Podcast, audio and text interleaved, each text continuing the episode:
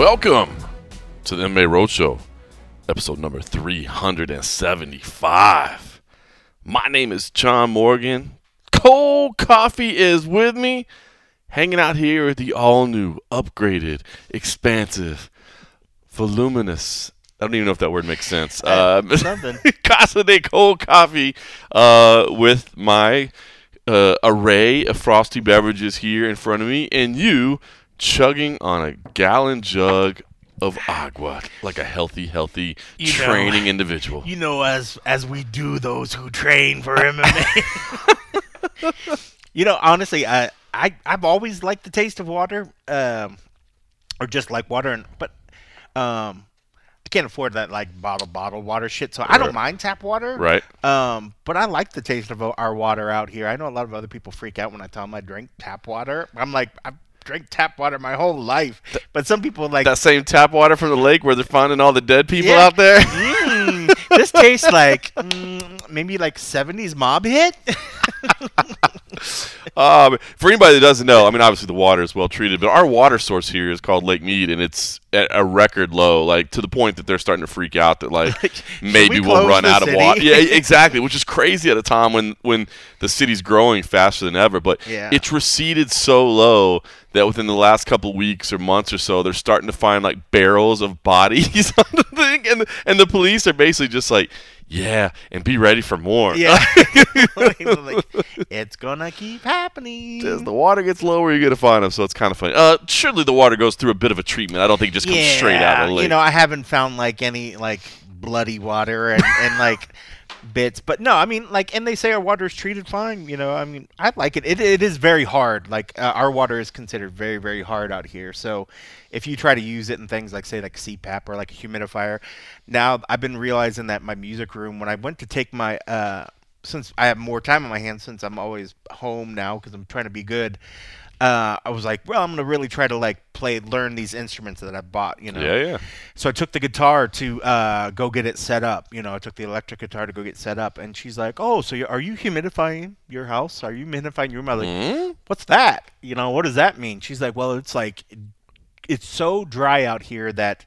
The wood in your instruments will start to bow, and they don't look at it like you don't see it when you're looking at it. But if you would actually be somebody that plays, you could see it, how it affects and stuff.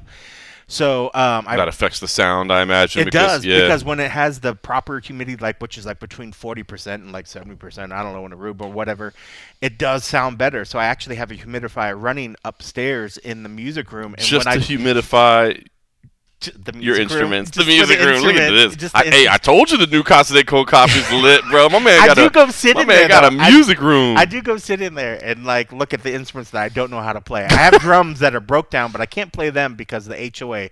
But that is the only instrument I have like a firm grip on. I have a keyboard that I'm like, oh, I don't really know how to play that. I have a bass that, oh, I don't know how to play that. The electric's getting set up and stuff, but whatever. So I told her about how I didn't have anything. She's like, oh no no no, like you're doing it wrong. And I was like, oh, I'm sorry. she's like, she's like, you need to do this, this, this, this, and so I, I got the humidifier. But what I realized is, uh, you can't just put regular water in it because all the minerals and the stuff in the water that would get uh, you disperse and then it would just fuck up your equipment and fuck up the humidifier and all that other stuff. So, um, I never really thought as much about water as I have lately. so let me get this straight then. You use bottled water in your uh, music room humidifier, And but you drink tap tap water. Am I doing it wrong? Am I am I doing it backwards? I mean, I care more about the equipment than I do about me. Like I think I could process the minerals. And I mean, I don't know but Now that you say it like that, it does sound pretty. I mean, in your extensive mixed martial arts training, and you, as you guys are talking about caring for your body, I mean, your your teammates might like to know that you you give better hydration to your instruments uh, than to yourself. Well, you know, I swear after after the class, I just want to die anyway. So I'd rather the instruments live on beyond me. I swore that we wouldn't just do extensive training updates every week, but we are about a week in now, week and a half in. So give us give us the quick rundown. Is everybody Uh, hanging in there- Everybody's hanging in there, man. Uh, we were doing we were doing more like grappling stuff today, which is like I get paired up with, of course, because since I'm a big boy, I get paired up with all the big boys. So the the, the main guy that I've been working with is he's about 6'3", 360 fucking pounds. He used to play football, and I'm just like. I don't want to fight. I'm like, that's why I don't want to fight at the end of this. I don't want to fight these big boys. But today I was, uh, so I was going with another guy. It was about my height, and he was like 290 or something like that. You still strong, both, but both of them have youth on their side. But um, no, I mean like the guys been hanging in there. The, the team media has been hanging in there. Oscar's been doing awesome. I mean he, but Oscar's all about it. I mean Oscar wasn't like Oscar was like a not fit dude, Right. And it was somebody that he liked working on and actually would run and do all that other kind of crazy shit that we see crazy. We're like, what are you Uh, doing? are he's you like, doing, I, bro? he's like, I'll meet you at the bar. but I gotta go to the gym first. We're like, oh, silly. oh, you're wasting drinking time.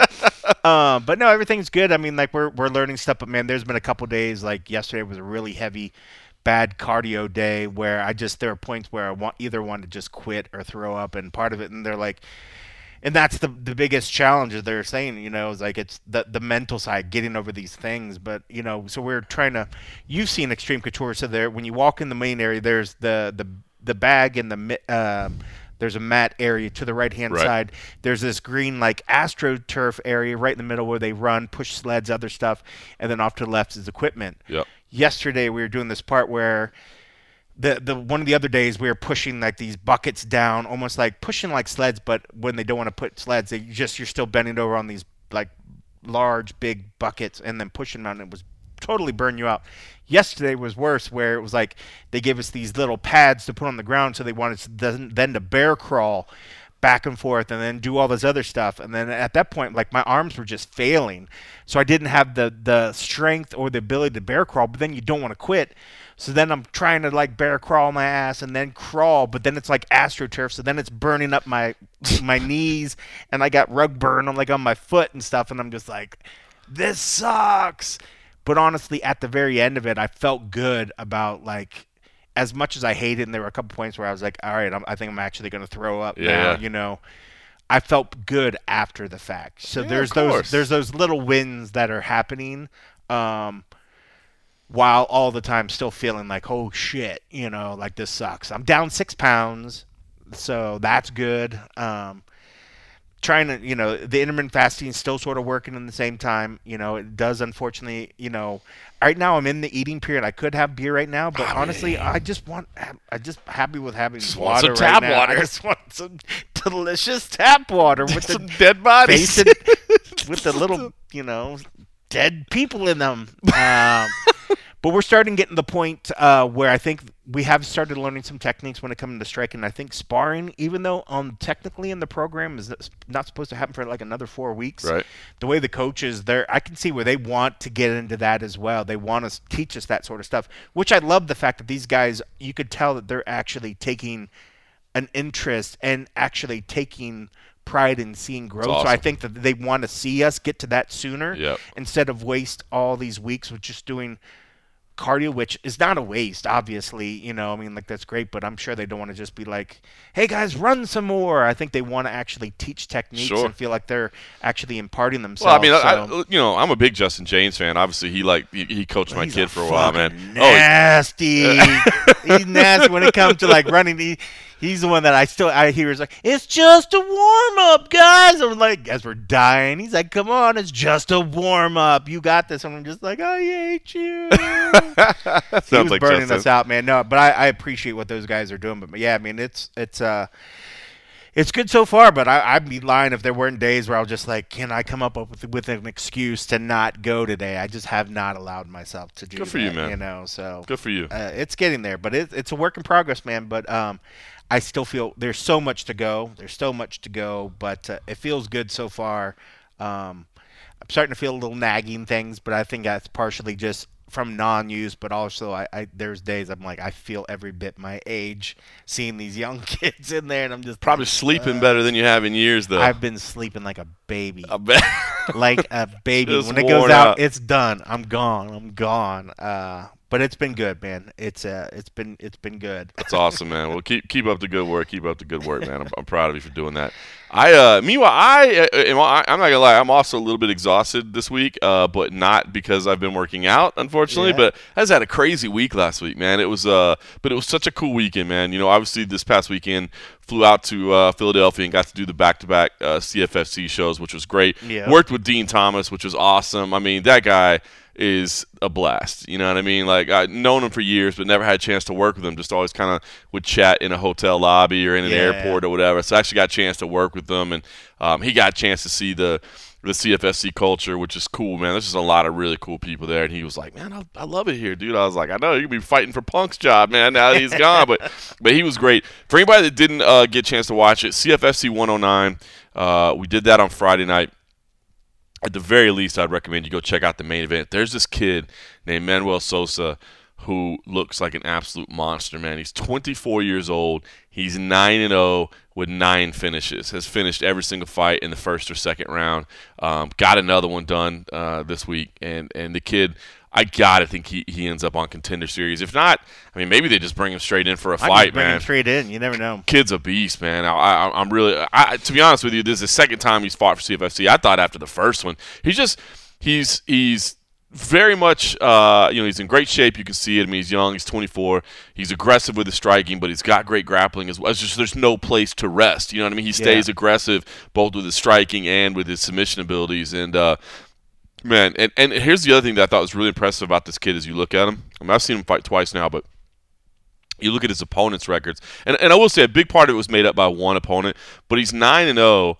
And coming into this week, I didn't add in uh, this week's records, but coming into this week, he was eight and zero, and his opponent's combined records that he had fought was forty four and eleven. So you're not talking about like Yeah. cans. Now I think Yeah. one, I, I want to say like one of them was like 17 and three or something, so that takes a big part of it. But that's still like 27 and eight or what you know what I mean? Like it's Yeah. so it's because you always worry about that, right? When you see somebody and, and, and they fought, you know, if you, if you see somebody that's eight zero, but they kind of got that boxing model where it's like, well, that guy was zero and ten, and that guy was one and twelve. Like, Yeah. what, what do we really know about you? Um, but the kid looks like the real deal. So if you haven't seen the main event, definitely go recommend you check out the main event. It was uh, it was a replacement main event, um, but it, it was it turned out to be a really good one. And then Saturday night was Fury Grappling Four, another one of these fun grappling events. Man, I really really love doing these grappling events. Um, and the fact that we get to use UFC talent is awesome. Uh, Sean Brady in the main event tapped out Ben Saunders, and um, it was a 185 pound fight, so Sean didn't have to cut all the way down to 170. And uh, Ben Ben said afterwards, he's like, "That dude is the strongest dude. Like, he's like, Yeah. insanely strong." so uh, everybody everybody talks about like just how strong Sean Brady is, and uh, he he got the submission, looked good. Um, and Sean, you know, was talking to Sean throughout the week about kind of what's next because he's waiting on a fight right now. Dude, he's calling out all the big names, man. He's ready for some big fights, man. So um, hopefully he gets something booked real, real soon. Um, I Has think he fought?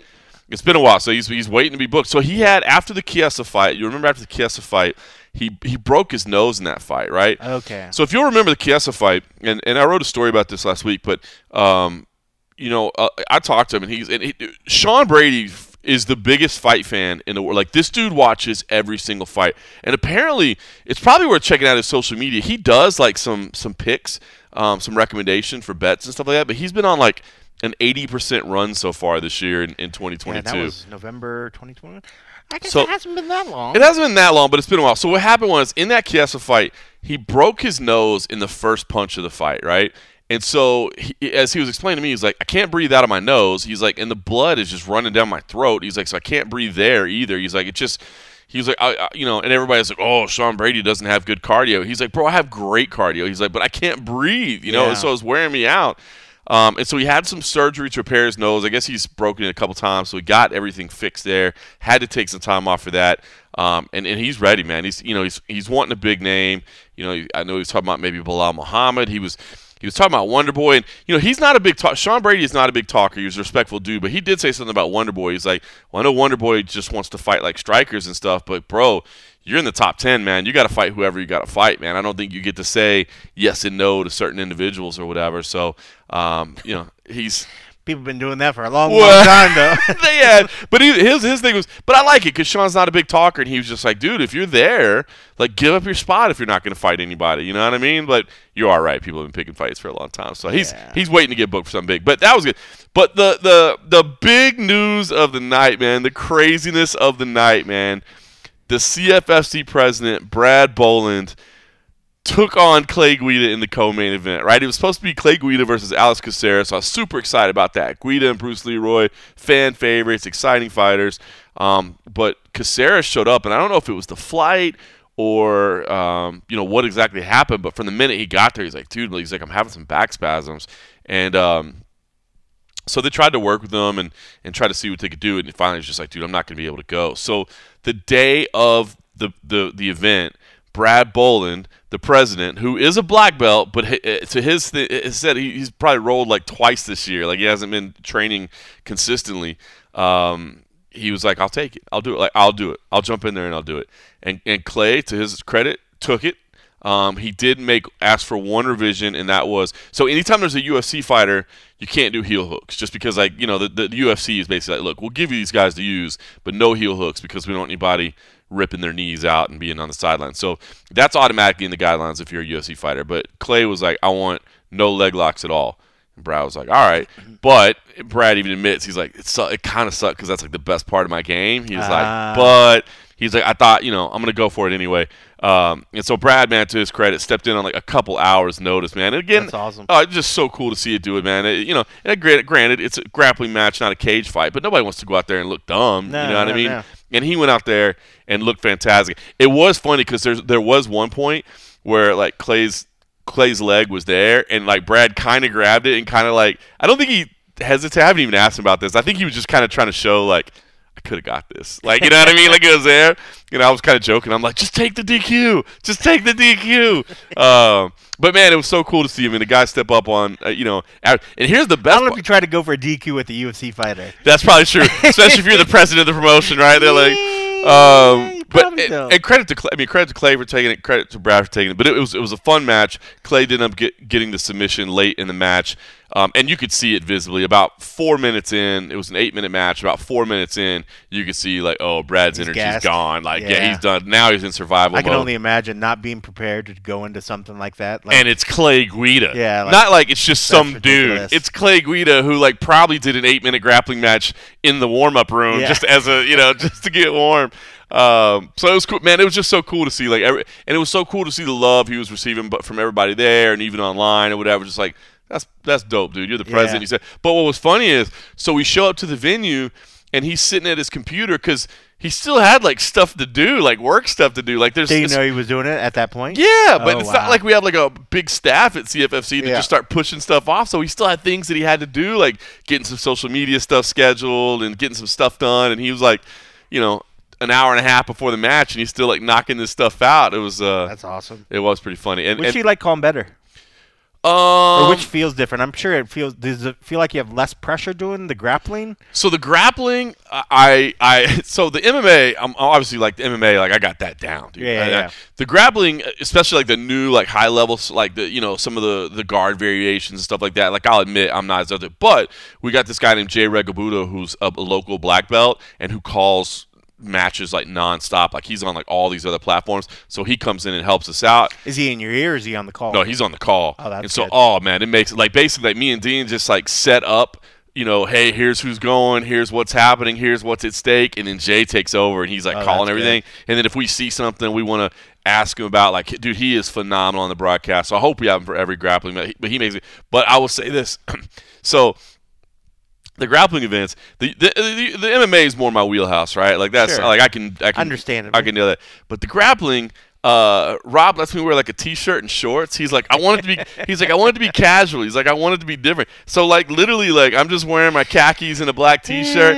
And uh, and he's like, and if you guys want to have like a cocktail or something, like feel free. So you know, I had like a, I had a little bottle of Beam with me. I was having a little, little whiskey along the way. Are you talking about like when the little fifths or? No, the so what happened uh, was, uh, veteran savvy. Uh, I was getting some uh, GoPuff uh, frosty beverages delivered to my to my room at my hotel because I was going to be there for not a an couple days. advertisement for GoPuff. We No. like many other delivery services. Many delivery services, uh, and they, they are a Sean Brady sponsor though, so I'll give them love for that. Uh, if I've they never want, heard of that one. If they want to sponsor, I think it started out on the East Coast. I think it started out on the East Coast as actually just like a uh, like a tobacco delivery. That's hence the name GoPuff or whatever. Then they got into like Oh. liquor and food and all that. So uh, they're expanding. The name like GoPuff, I would think they deliver weed. They might have delivered a little weed. A little. I mean, you might be able to get a little some, some, depending on your driver. But, um, but yeah. So Bro, my stop by the dispensary. so I ordered my frosty beverages, um, and my minimum order wasn't quite high enough. But I knew I couldn't just keep ordering more beer because I was like, I'll never even be able to finish all that beer. Yeah. So I got a bottle of Jim Beam in there to get my minimum up, and then I brought that to the uh, I brought that to the venue. Isn't the minimum just like twenty five bucks? not there, it was like fifty. Oh shit. Yeah, it was like a fifty dollar minimum, so I had to throw a bottle of whiskey on there. Well, yeah. I had to. you know. I mean, just had to had to meet minimums. I wouldn't have done it if it wasn't for the minimums. You know. So yeah, so I So enjoyed. you co- swig from a bottle while no, you're doing the broadcast. no, I poured it over rocks. I poured it over rocks. Come on, man. You brought a bottle of liquor to it. Yeah, so, so yeah, those those are those are kind of fun. That's awesome. Those are kind of fun. So, so we did that, um, which was which was awesome. Uh, Jenness was there, uh, the longtime owner of MixedMartialArts.com, the Underground. He came to check out the show, so got to hang out with him a little bit as well. Uh, our buddy Cody Merrow was there as well. So I thought I saw uh, some social stuff from Cody. yeah, That's Cody's cool. starting to help us out with some social and, and doing a little bit of stuff here and there. So, um, you know, we got we got some things cooking behind the scenes. But I they were all there it. to kind of hang out a little bit. And trying to get off that bottle. And you're like, no, no, no, no, no, no, no. This bottle is mine. over here, keep it right here. So yeah, anytime you can show up with a bottle of whiskey at the broadcast table, you got shabby. me in. That's not too shabby. So that was fun. Back to back I think nights. that's what Bernie Kosar used to do when he would do some calls. And then he's no longer on the calls. Well, anymore. that- that's yeah. You got to be careful. That's the be- key. That's the, you got to pace it. yourself. Moderation. Mo- that that is the point where it is moderation. Uh, so they got to do that, and then Sunday, you know, I had been looking forward to it for a long time, but man, got a chance to go to the AEW event, All Elite Wrestling at T-Mobile cool. with CM Punk, my family, my wife and kid. And I'll be honest, man, I was tired when I got there because I, I didn't sleep much uh, the Saturday night. Flew home. Um, and was tired, but I was like, let's let's go from the first match. Like, let's go see it all. Wow, boy, from the very first from the one. very first match. I think 4:30. I think we left at like 10 something. So we were there for a while. But bro, the T-Mobile man, I, I took a picture of it. It doesn't really do it justice. But you know, you park in that that parking spot over at like New York, New York. That's where I usually park. And you come down that little escalator. The whole plaza, Nokia Plaza, in front of T-Mobile, packed. Like wow. I'm talking about packed. Like that place. Was this sold out? Wrestling fans, yeah, it was sold out. And wrestling fans, they show up from the start, man. So, um, cool. so it was cool, man. We had a good time, and um, I But you also didn't just have regular old seats. well, we we had we had decent seats. I mean, Yeah, I mean, you could have reached out, maybe grabbed the ropes. yeah, yeah. yeah. I mean, it would. I mean, I would have had to extend my arm a little bit, but yeah, You'd have to put the beer down to do Yeah, that. and then you don't want to do that, obviously.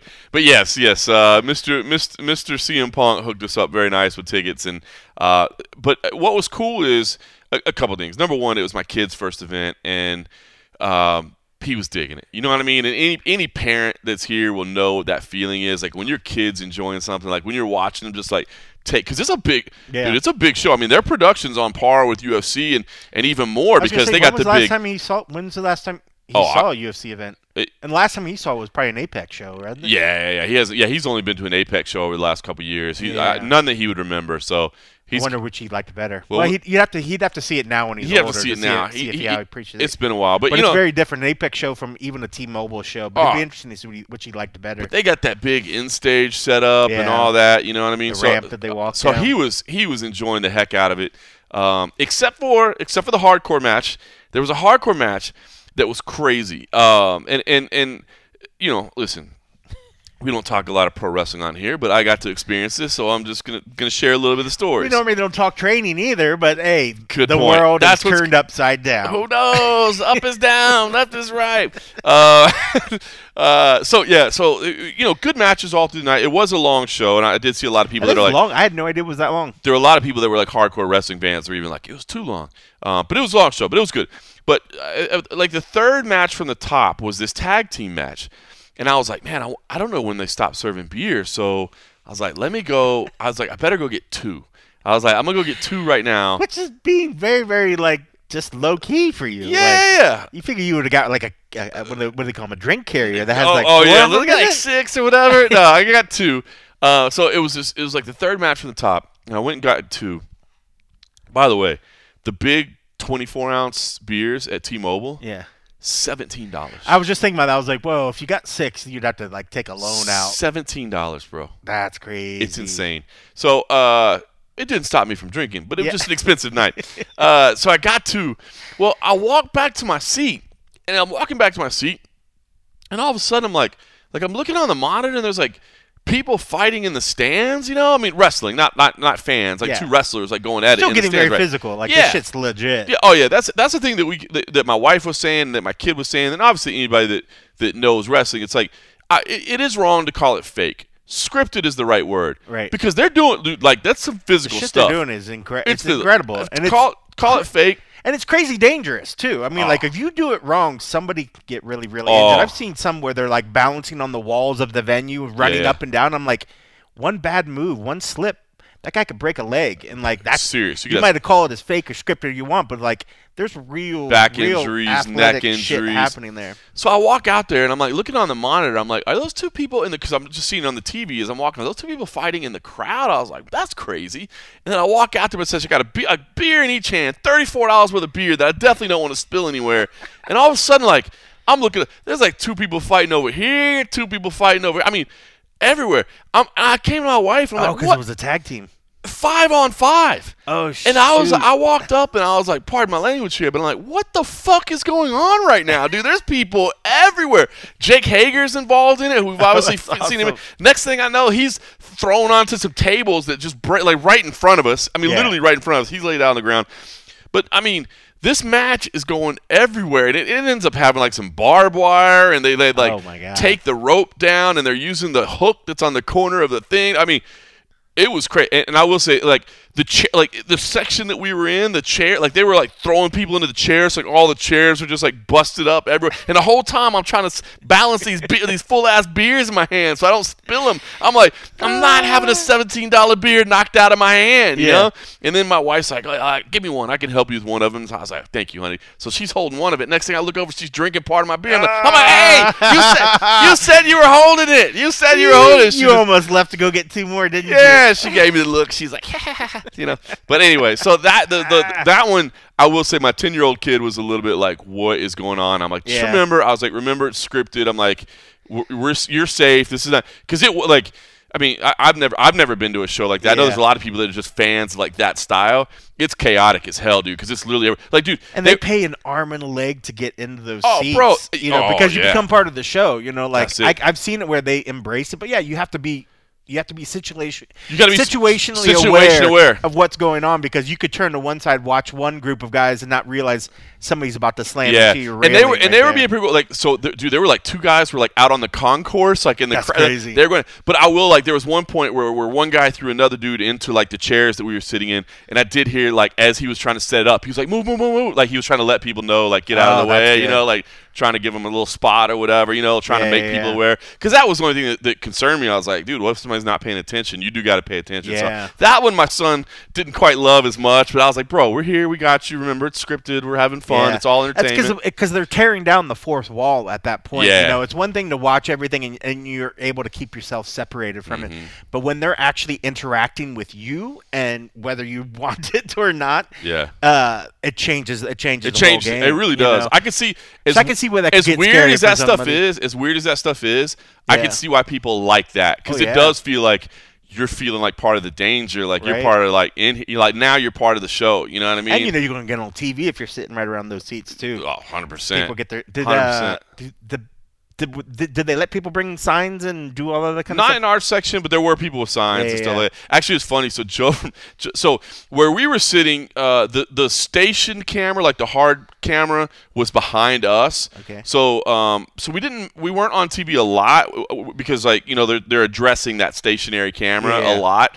Um, but it was funny because? So they're always looking up and over your head. yeah, but it's funny. In fact, it, this is terrible uh, audio, but I'll show you this because it's you got to see this. It's pretty. So Joe from H Town, uh, our good friend, he sends me a picture of Eli on the broadcast. Oh, nice. But it's really funny because what you'll see is that I guess the camera kind of zoomed in and Eli was standing up and turned around, so it's just his little head down there in the bottom. Of so, there, it's like a it's like a wide shot of the ring, and he had stood up, and I guess they had framed it just right, and so just his little head is in there. He stood up to turn around and talk to me, and Joe sends me this picture. And it's like just Eli's head down there in the That's bottom of the screen. Super funny. So that was all fun, and then man, CM Punk came out for the main event, and I will say, and and, and credit to Derek Brunson because he was the one that tweeted it, you know, and we had talked about this a little bit, like when when Punk came back and he had that moment in uh in Chicago, right, where the whole Oh, crowd's yeah, going yeah. crazy, and Derek Brunson's tweet I thought was spot on, where he was just like.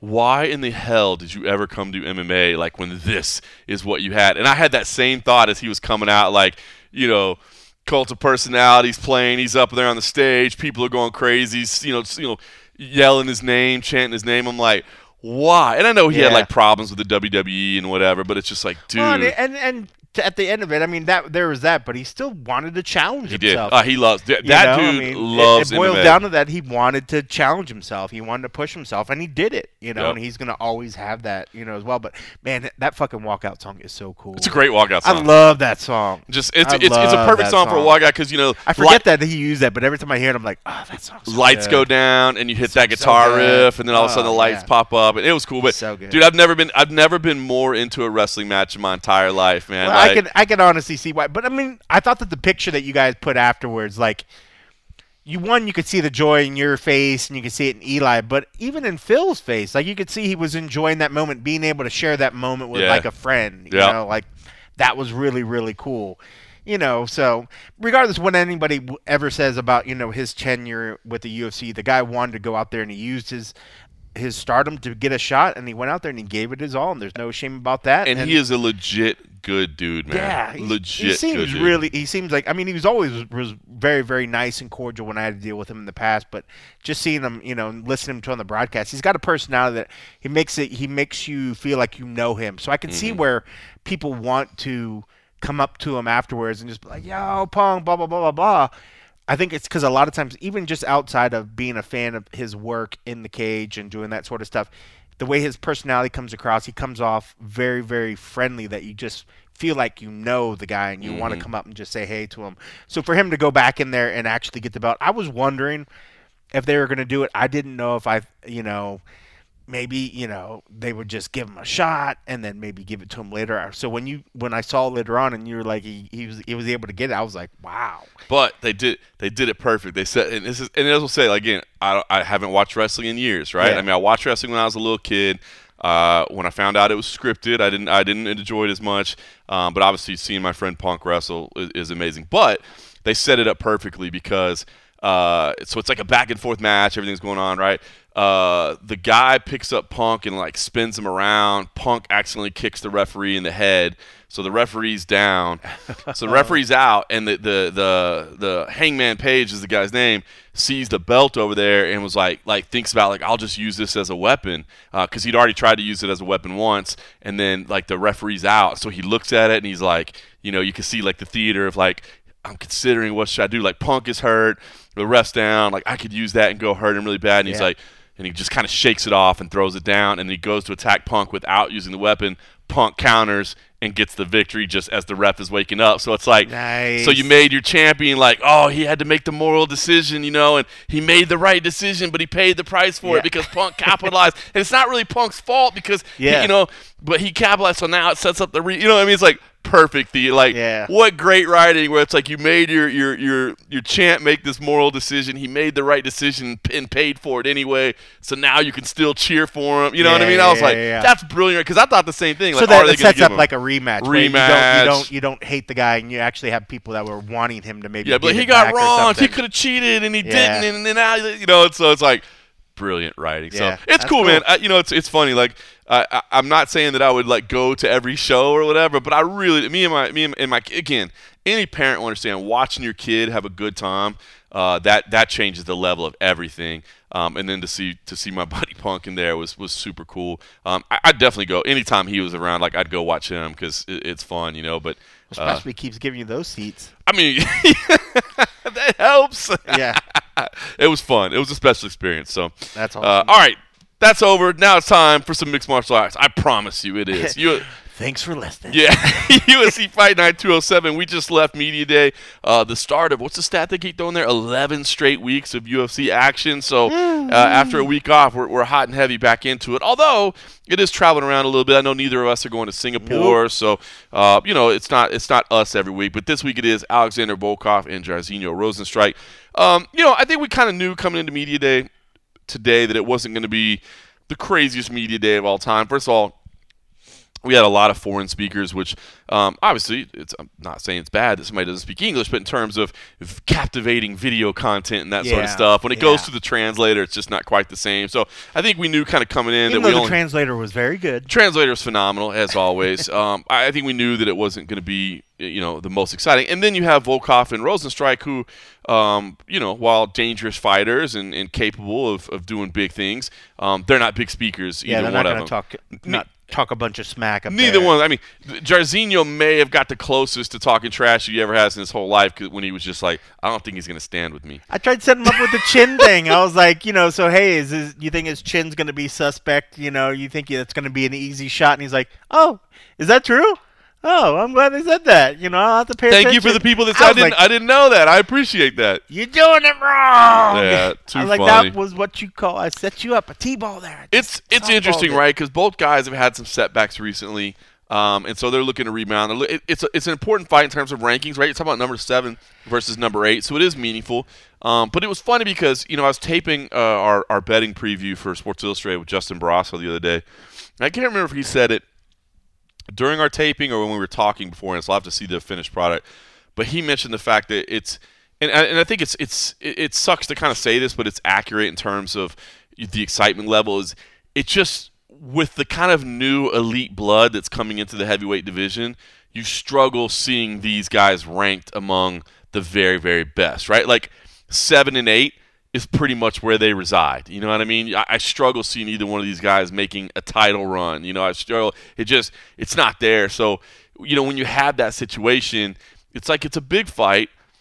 Eh, you know, eh, but that kind of caveat does kind of temper my enthusiasm a little bit. And here's the other one, because again, this was in the betting preview, but Justin was like, "Hey man, two heavyweights, a lot of knockouts between them. Should we just automatically go for the round one prop?" And I'm like, no, like both these guys have a tendency to kind of be moderately play, uh, moderately paced, I should say, and and and not necessarily incredibly aggressive, and not necessarily, you know what I mean. So it's like I could see this fight going five rounds. I mean, I really could, and I can see that even though both these guys have the capability of of, of turning out the lights, that it doesn't happen right away, and that you know that we get some plotting in there. It goes five rounds. It's gonna be such a stinker. People are just gonna be like, ah, because I mean, like, who wants to see five rounds? When people think of heavyweights, they think of big smashing blows. You Yes. know, lots of just throwing dudes around. And at five rounds, you're not getting that. I know. You're getting a lot of you know careful plotting. You know, a lot of respect for your your opponent's strength. You know. And uh, yeah, so hopefully it does. Hopefully, you don't get five rounds of that.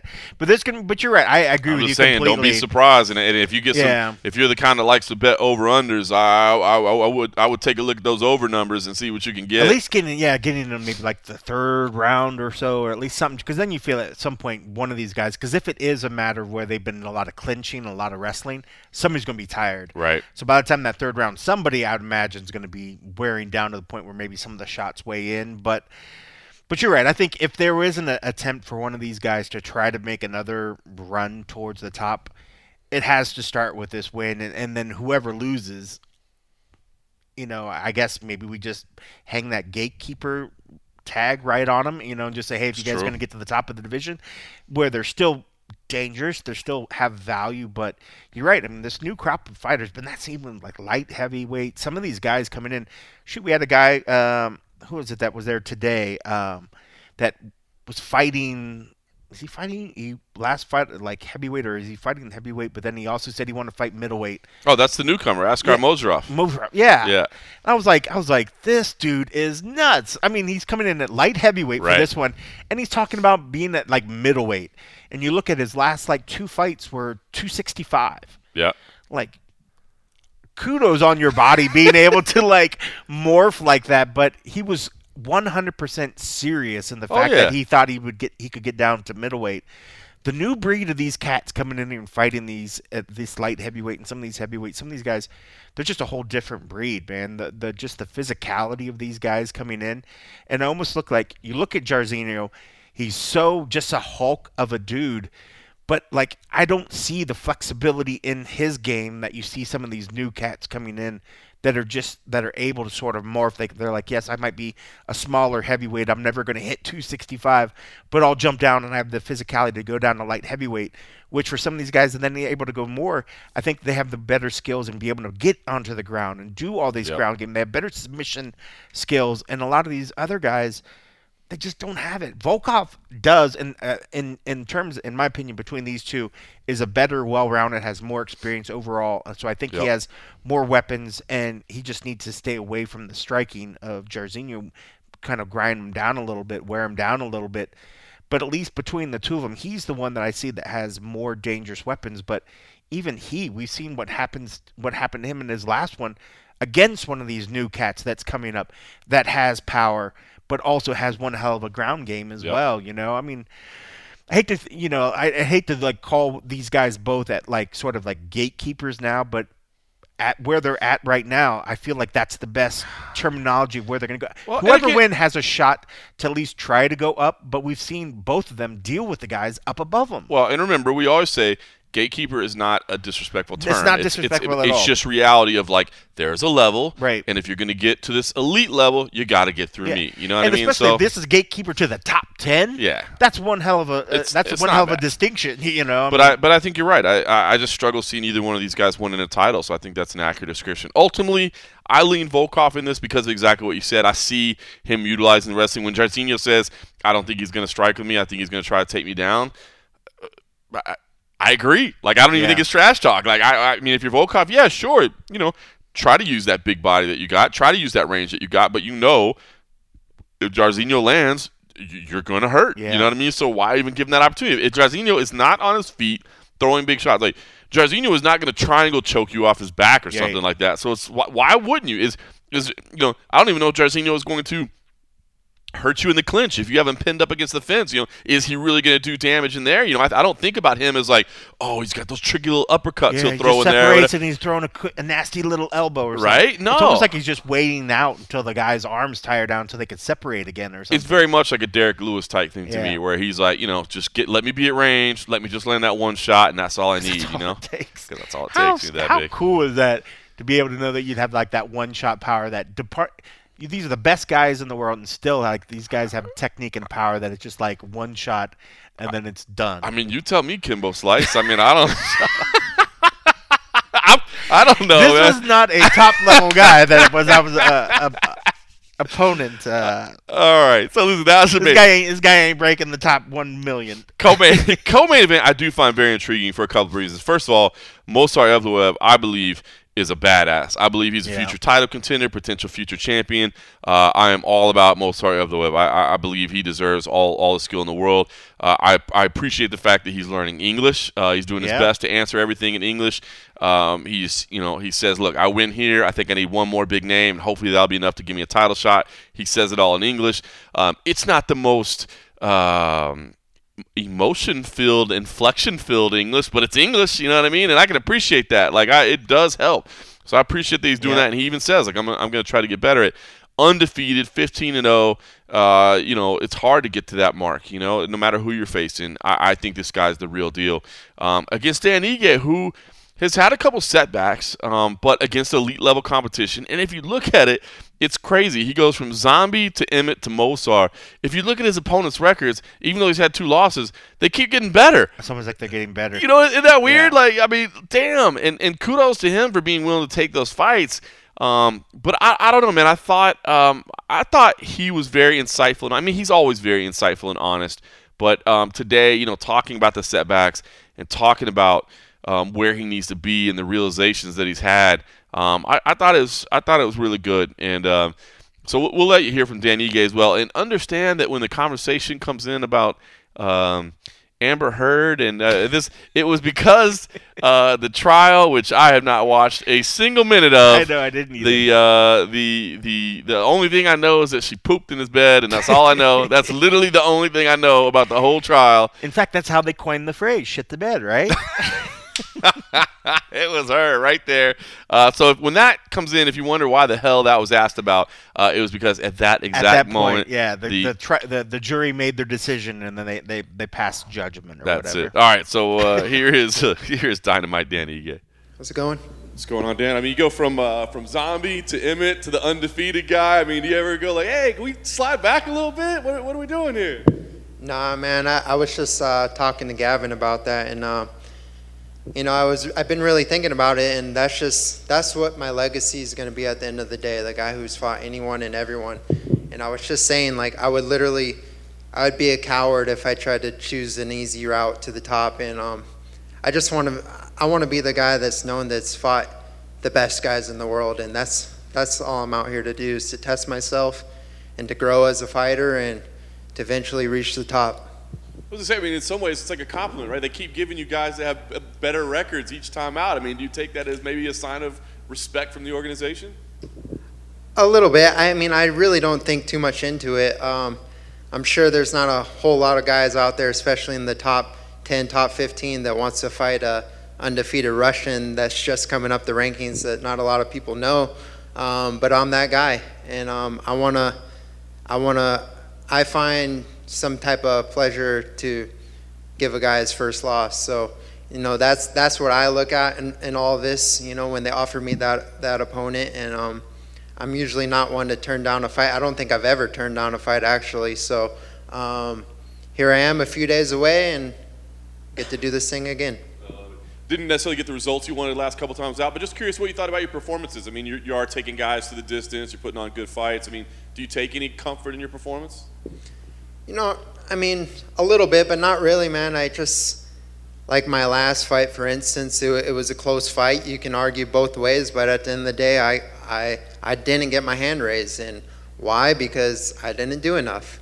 And, you know, when I look back at that, it's just like, wh- what is it that's holding me back from, from getting to the next level? And, you know, it's those little it's those little moments and like taking risks, taking chances, and um, that's just something I've been focusing a lot in in my life and in training is just taking more chances in life, and um, I really think that will start to translate in my fighting career, and um, I I I feel like I'm growing a lot. I I feel, you know, I'm I'm on a fresh slate, if you want to call it that. You could say I'm, you know, 0 and 2 in my last two fights, but I, I see myself as O and 0. I- I'm a new. I. It sounds cheesy to say, but I'm I'm a new person, and I'm just I'm starting fresh, and I'm I'm having fun with this again. I I kind of grew kind of bitter over the sport over the over the last year, and I put a lot of I put a lot of pressure on myself when I became a dad. Like I had to financially provide for my family, and that was just an extra pressure I didn't really need because I never got into the sport for money. I, I got into this to be the best in the world, and I knew eventually money would come. But you know, you start making actually start making decent money, and then you like hear all the topics about fighter pay. You can get bitter over the sport real quick, and um, so I just taking financials away like I tried to get back to my roots like what got like what got me to the UFC I wasn't I was fighting for 10 free tickets I fought for free my first pro fight and then I fought for 500 bucks like it was never about the money it was to be the best, and um, that's kind of the mindset I have again. And I, you know, money is nice. You know, I can always make money because I know how to work hard. So, you know, I'm not thinking about that. I'm just thinking about winning and having fun and going out there and performing. Awesome. When, when did you reach that realization? Was it after the last fight or? You know, I, I had a little bit after the zombie fight, you know, because that fight I was very emotional. I, I've never had that type of emotion like before a fight.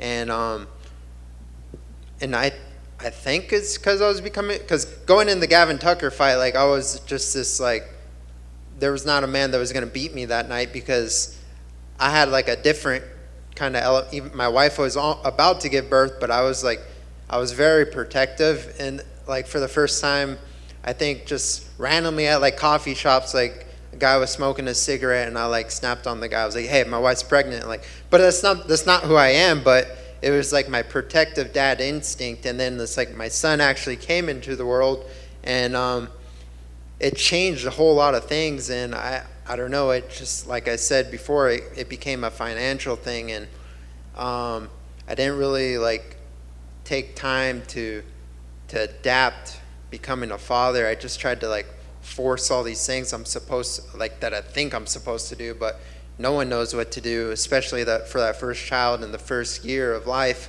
Um, but I, I, I, think I'm just I'm growing, um, uh, I'm adapting, and I'm just becoming a better father, better human, better person. I'm grounded, I'm connected uh, with my family, I'm connected with God again, and I'm just I, I feel good. I feel enlightened, refreshed, and I'm just I'm happy. Awesome. Uh, talk about the preparation for this fight. I guess was it just like nonstop wrestling all day, every day? kind of, man. I they I reached out to Sean Shelby. It's funny because after the Emmett fight, it was so close that I, I wanted to just almost get right back in there right away.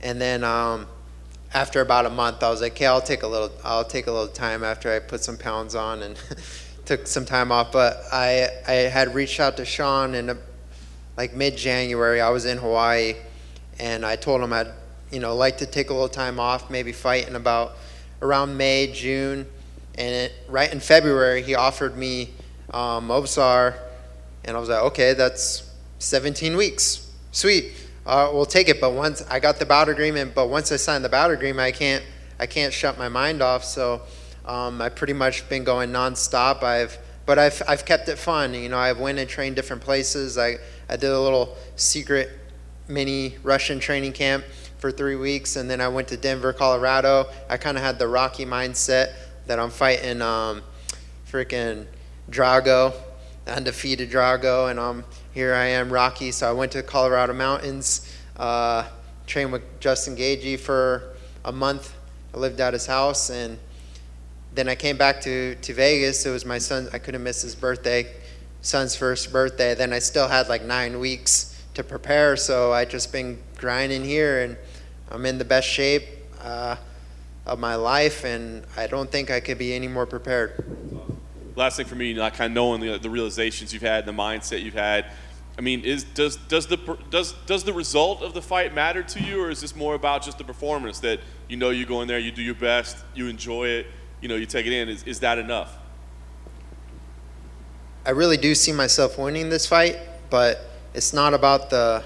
For me, it's not about the the result, the trophy, the performance.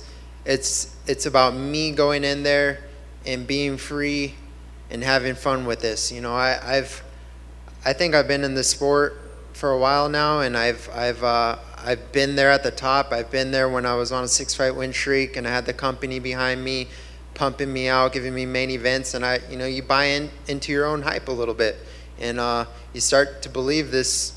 You're this person who you really aren't. You know, I'm just like I'm just a normal person like every other fighter in this, but they they you buy into your own hype, and I think. You know, my opponent's probably experiencing that right now. 15 and 0, it's kind of hard not to be a little confident and cocky and you know you got the odds makers behind them you got the freaking the media and the everyone saying oh my god this guy's unstoppable like he's just another human being like myself and he's had an equal amount of time to prepare and you know, at, we'll see what happens Saturday night. But I'm confident I'm going to go in there and get the W. Hey Dan, um, uh, what's the super secret Russian camp that you uh, that you went to? I it, it was here in Vegas, but I I I don't want to. When it when it all happened, it was just like a weird political time with like the war and everything, and I uh, I don't I don't want to get anyone in trouble just because like I, you know, I was out there grinding. That's all that matters.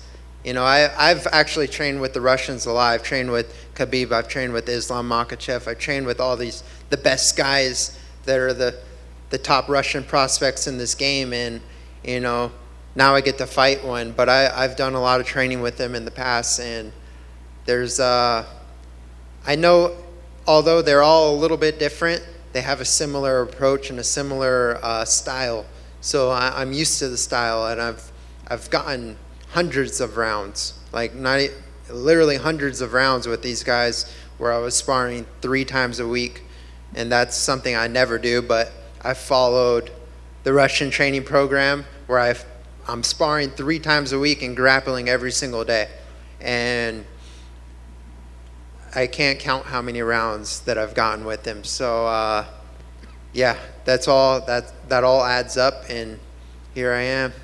Um, you say that you know you, you've, you've wrestled with Khabib and Islam and all of the killers over in Extreme Couture. Um, on tape, what do you think of Mo, Movsar's wrestling? Um, I th- I think his wrestling is really good. I think I mean overall as an MMA fighter, he's really good. He's able to put everything together really well. Um, his ability to anticipate and know when guys are like he knows when to when to fit in on takedowns and knows when to strike with guys. And typically when you when you watch him fight if he has a little bit better stand up he won't even go to the wrestling. He'll just stay and strike with guys if he has a little bit better stand up but I think it's what we haven't seen from from Movsar and what we haven't seen is his ability to face adversity I, have faced a lot of adversity in my in my life, and I've overcome a lot of obstacles and a lot of mountains, and uh, I've climbed a lot of mountains as well. And you know, he he's he's on the mountaintop right now, but he he doesn't know there's another there's another valley ahead of him to get to the next peak, and that's me. I'm the valley, so I, I'm excited to um, be the one to you know put it in, put a put a one on his record, but you know, at the end of the day, you know, he's a great fighter. He's a great test, and I'm just excited. Um, did you also go out to Arizona? I did. Yeah, I, I um. Thanks for reminding me. Yeah, I, I went and trained with Cejudo for. Uh, I went for five days. I went out, trained with him, and then I went to the fights to support Justin. Um, but yeah, that was a that was a nice little, I guess you could call it downtime because we didn't train super hard, but we we broke down like just the fundamentals, the the philosophy of fighting. He he explained to me his philosophy, and um, you know I just try to take little bits and pieces from all the greats, from Khabib, from Justin Gaethje, from Henry Cejudo, and all the guys that I've been able to be around and learn from, and to make it my own, make my own style and make my own. I don't even know. I just I feel like I, have I've really grown a lot, but I've I've taken that time. Say say if I got this fight on like a eight week notice, I wouldn't have the courage to go out and like get out of my comfort zone and go to Colorado and do things out of my typical normal routine. I, uh, but because I had 17 weeks to prepare, I got to like actually make it fun and do different things and get out of my comfort zone because I knew I had so much time to like. It's always the I guess the anxiety you get is more so about like being in shape and making weight within eight weeks, but having 17 weeks, there's like there's no excuse for me to not be in shape, and um, so it's given me that freedom, and having that freedom has also kind of just enhanced my, my mind and my spirit to go out there and have fun and take risk and and yeah. Awesome. And finally, for me, uh, when when Rocky win, what'd you go with the uh, the uh, T-shirt choice. I don't know. It's just like a little symbolism, like like I stated earlier. Fight. I'm fighting Drago, man. I'm fighting Khabib, and um, I'm Rocky. I'm the guy they count out. You know, I'm not supposed to win this fight. That's what the odds say. I'm not supposed to win, but don't believe in that shit. So, thank you. Dan, thanks for taking the time. Uh, heading into the fight, you know, co-main, you've been here, main, all that. Uh, how great has the experience been to be able to get the um, father, Danny Ige, the believe the hype Danny Ige? Like, what have you taken little by little to put together the best version of yourself? You know, um, it, it, it's literally just just time because you learn you can't learn something right away. Everything takes time. And that's how you build perseverance is going through you know daily struggles learning new things. Um, becoming a father was very hard. I'm super blessed and fortunate to have a great wife who you know does a majority of the parenting so i can go out there and you know work hard.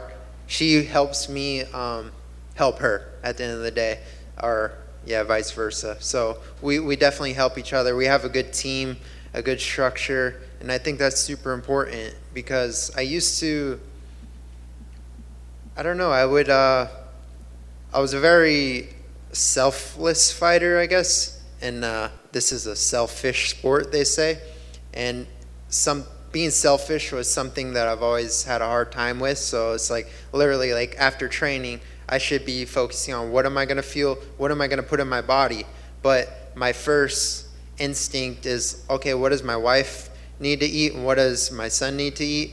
And then I'll just eat whatever they eat. But we've, it's like this is something you grow like in a marriage, grow as, as, as a team. We had this conversation probably right before fight camp. I was like, hey, let's just like talk about this now. And so there's no like expectations. Like, either I'm going to fend for myself for every meal to make sure I'm fueled, or you're going to make me every meal. And she's like, okay, you fend for yourself. Um, so that was like something that's definitely taken a lot of stress off my plate because I, I do stress a lot about, you know, my family and my, my, my other livelihood. But now it's just like, I need a, I've, I've figured out how to kind of separate them. Even though they're my fuel, they're my motivation, you kind of have to separate family and fighting because it, it, it's it's a crazy sport and it's a brutal and a ruthless sport. And at the end of the day it's like I got another guy trying to essentially kill me. If there's no ref in there like we're trying to kill each other. That's what that's what we do. And I mean you could look at this as a sport and points and all that but like no you have to go in there with with with a killer instinct. And I kind of didn't have that speaking of my last fight, like I didn't have that with Josh Emmett. He's a nice guy. I remember we're like, I've had relation, not really a relationship, but like being around him at the PI when he was doing his knee rehab. I was doing like shoulder rehab, and like he was always a nice guy. And then we're at the weigh-ins, literally about to walk out on stage. It was like me, my coach Eric, Josh, and Joey, his coach, and we're just chatting the whole way, all the way up till we face off. And something in me like didn't really want to hurt him because I was talking to Justin Gaethje after the fight, and he's like, "Did you want to kill him the whole time?" I'm like, "Good question, but no, I maybe for a split second I wanted to kill him, but there was never like I didn't want to kill him the whole time." So you have to take away that like personal relationship. So I've kind of I'm sure Movsar is a nice guy, but I see him as a little evil bastard trying to take away from my, my family. So I'm going to go out there and, yeah, treat him that way. All right, man. And lastly, for me, not that uh, Dan Balboa needs any more motivation, but your opponent um, let us know that he's uh, predicting a first round finish. Comments on that? You can predict whatever you want. So I've never, I've never been finished in my career. Uh, I've, I've fought the absolute killers of killers in this division. And uh, if he's any different, uh, he hasn't finished anyone in his. Um, he finished some guys in the regional promotions, but never in the UFC. And he hasn't fought the high level guys that I've faced and I've finished. Um, so yeah, I mean, hopefully he can back up his talk. But at the end of the day, we're gonna fight, and you know, good luck to him. My man, thank you and good luck on Saturday. Thank you. Is that the most Justin Gaethje question ever? Yeah, well, no, fr- yeah, I don't know, dude. yeah. No, for real, dude. Talk about like learning how to take risks. Just go surround yourself. For, like, go live with Justin Gaethje for a month, and um, it's a crazy mother effort. This is a, a slightly off-topic question. I have no idea if you'll care about this. Did you care that Johnny Depp just beat Amber Heard in court and got $15 million off her? I don't know. Good for him. I, I didn't. I don't really follow those. I, I, I see a little bit online and like read the memes and stuff, but I didn't really get into the case. But 15 million, good for him. I've got another one for you. Have you ever, in an argument, pooped in your bed? Never. Neither has my wife, so Thank you for clearing that up. sure thing. Sweet. Okay, thank you.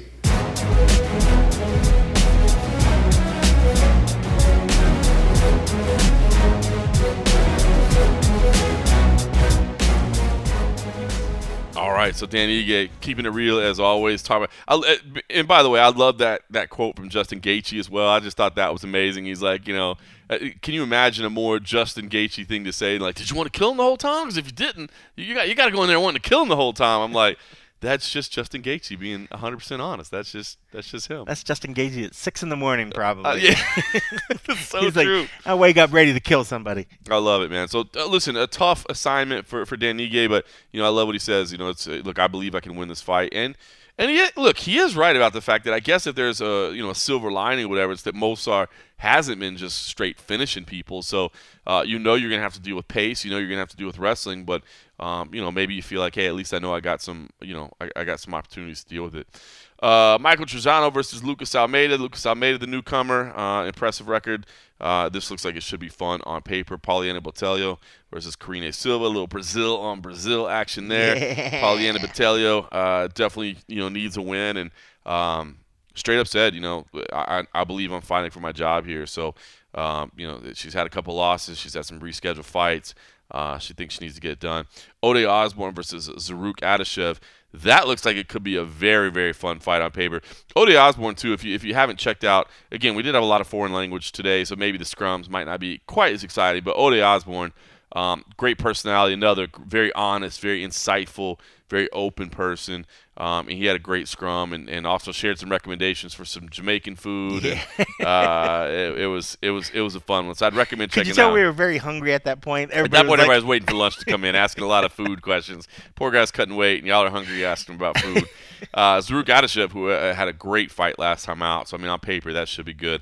Uh, Alonzo Menifield and the aforementioned Askar Mozharov. Uh, Alonzo Menifield always, uh, he's just, just, he's not the most, uh, how would you say? He, he doesn't speak in long sentences. He's pretty Yeah. quick and direct, but I think he's got a great sense of humor and, and, and a great little quick wit. yeah, you Uh, wonder sometimes if he's having a good time being up there, but then he'll like he'll say something and then he's like smiling like, oh, that, that was a joke. Like that was a joke. All right. So, uh, so if you if you're not familiar with this Askar Mozharov situation, his record was changed in some of the major databases this this week from. Uh, I want to say it was like 29 and 7 to 25 and 11. I think is the adjustments that were made. But Sherdog actually put out this article about. Uh, I mean, really criticizing the dude about saying that you know him and his team have really been kind of a pain in their ass over the years of trying to get his record falsified, basically. Um, and Askar explained it. He was like, "Look, I, you know, I did have a different name at one point, but I, you know, so that caused part of the confusion. I fought in China. That caused part of the confusion. You know, so he kind of said, look." There's a whole bunch of confusion about it. Like I promise, we weren't trying to be shady about anything. So okay, I mean, what's he gonna say? Like, yeah, we were trying to be shady the whole time. You know, what's he gonna say? but Alonzo Menifield is funny, like asking him, like, hey, so have you seen all this? And you know what you know what's going on and he was like it's preposterous it's madness and i thought that was hilarious man like that was that dry sense of humor he's just you know throwing it out there and, and but then he had a great quote to follow up and he's like look i'm anxious to see how he fights on saturday night we're gonna we're gonna find out we're gonna find out Yep. uh, so interesting there so this askar Mozharov, i think is a bit of a question mark um, you know is he impressive is is the is Is it the work of uh, falsification? We'll find out. Um, and then look, the, the prelims. really fighting all those weight classes? Uh, yeah, exactly. Did the yeah? That'd be funny to find out. That's not even the same guy. Like, uh, so the uh, the prelims. Actually, some of the prelims on it are, are pretty entertaining. And by the way, an early day on Saturday, right? I want to say first fight like 10 a.m. our time. I think it's even earlier than that. Maybe like 9:45. oh my goodness. I don't know. I feel like it's I feel like it's really really early. Maybe it is 10 something. Still, that's amazing because it's supposed to be done at like 4 p.m. Pacific time. That's amazing. That's awesome. We'll take that. That is awesome. The sun will still be out. That is a rarity to leave a Vegas event with the sun still out. So true, so true. But uh, look, Felice Herrig versus Karolina Kowalkiewicz. That's intriguing. Uh, I imagine Cold Coffee finds it especially intriguing.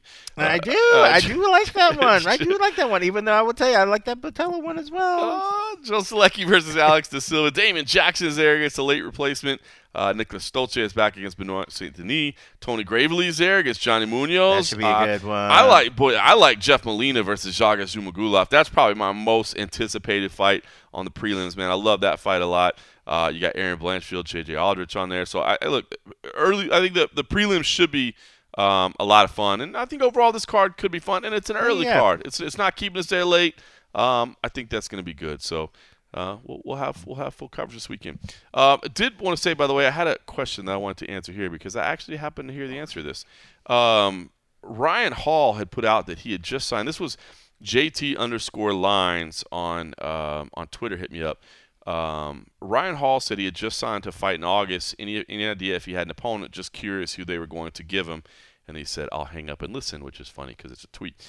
Um, I did actually hear uh, that the idea for Ryan Hall before he completely blew out his ACL uh, was he was going to fight one Pat Sabatini, so CFFC's own. So I happened to hear that while I was out while I was out there this weekend, and uh, kind of bummed that fight didn't happen, man. I think that would have been a, a great fight, Sabatini versus Hall. I love the matchmaking on that, but uh, ACL blew out, so he's out, and uh, now Sabatini's got to uh, to find a new opponent. So.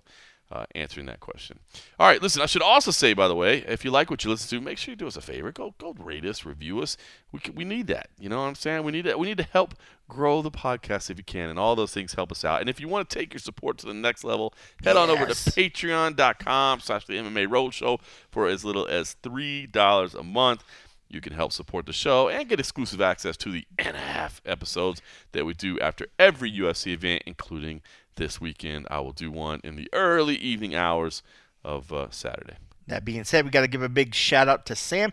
I want to say, now that I read his last name, it it's spelled O C T I G A N. At first, when I read it, I was like, oh, Octagon. I was like, or is he trying to be Sam Octagon? I think so. I think he is as well, and I didn't get that at first. I would have said something when I when I said my little welcome message, but welcome to the family, Sam. We appreciate you, brother. Uh, and uh, so his money, uh, I think he's over there in Australia. Ooh. So he's down under.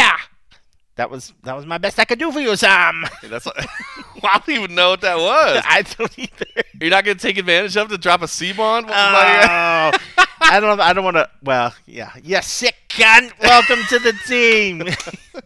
now he's either gonna quit and not be a member or not. But uh, no, we appreciate you guys. But yeah, welcome to the family, Sam. We appreciate you guys uh, very, very much. You're all a bunch of sick cunts, which is a good thing. If we're all down down in Australia, it's not Cold offensive. coffee can't wait to get back down to Australia. I love it. I'm like- C-bombs I'm like- left and right. What's the proper use of this? How can we? Can I use this in every phrase? So funny. That's sick. So funny. Uh, listen, all right. So listen, uh, the and a half episode we'll have this weekend. Uh, neither of us will be traveling to Singapore, but that just means that we'll be able to get together Do and it do a preview show from here, and uh, maybe talk about some other stuff along the way. There is a one championship on Friday. Uh, it is headlined by a kickboxing match. So, uh, but again, you got the nice mix of kind of things on there. Yeah, so. it's still it's very cool what they're doing. I do. I, I Very, am. very cool I, I'm they're doing. become. I've become a bigger fan of one lately with the mixed cards. If I'm being completely honest with you, man, I think I, Yeah. I, li- I like those a lot more. So uh, that's Friday, and then uh, listen, we'll start getting busy again. Like I said, 11 straight weeks of UFC action. Bellator will be back. We got some CFFC cards coming up in July. International Fight Week coming. We got all. Mm. There's all kind. There's so much stuff working behind the scenes right now. I can't wait. Hopefully, some of it comes to fruition and we can share all the news with you because I think we got some fun stuff uh, in the pipeline. In the meantime, uh, I'm going to leave the Costa Cold Coffee so he can go to sleep. This man, no, this I, man I is- will- I will this- stay up for This man is hours. training and waking up at like 5 a.m. in the morning. I just have no energy to stay up late anymore. I just want to go to sleep. Much respect to you. I actually got to get up early as well tomorrow. I got a uh, early morning interview with Yuri Prochazka. So he's. Uh, Oh, that he's, should uh, be fun. I think he's. I don't know if he's already over in Singapore or he's still in Thailand. Um, but the hours are kind of off, so I got to get. I up was him. I would. I think he'd want to get over there and start getting that. a lot of people. right? A lot of people were traveling already. I think Valent- I was supposed to talk to Valentina uh, late last week, but it was the day I was flying to uh, Philadelphia, and she was already on her way. So everybody's Yeah. going over there pretty. Which is interesting because you you know they're going to be keeping those weird hours like we did in Fight Island, where the fight's going to be in the middle of the night because the pay per view is going to be normal Oh. time. So it's weird. Like you're going over there, and you're still trying to stay on a North America time, but your body still needs to adjust. Like that's a long ass flight. Like Yeah. I would say like flying to Singapore and flying to Abu Dhabi are two of the worst jet lag I've I've ever had. Like legit jet lag. Where like it's one thing like you travel from East Coast to West Coast or something like that, and you're like, yeah, I'm kind of tired or whatever. Those jet lags, it's like I have to go to sleep right now, or because my body is shutting down. You know what I mean? Like I cannot stay up any longer. So uh, yeah, it seems like everybody's getting over there pretty early to and try the to get humidity. I just did look Oh. right now. It's 88% humidity right Bro. now. 82 degrees. So that's all. The temperature is gonna be 82 good, but it's degrees, but the feels like is like 107 or one something. million you know? degrees. Yeah, that humidity is, is that's no joke, man. That's just ridiculous. And you have to go over and get acclimated to that. I mean, Yeah, granted, it's not like you're gonna be fighting outside, but still, that just just saps your energy. 100%. So we'll talk about all that next week. In the meantime, for all you over at uh, patreon.com slash Roadshow, we'll wrap it up with the and a half. And obviously, feel free to reach out to us with any questions or comments or concerns that you have because you're family. You know what I'm Yeah, saying? that's how we and for the it. rest of you, you're not quite family, but we still like you. We still like you. We still like you. Thanks for listening.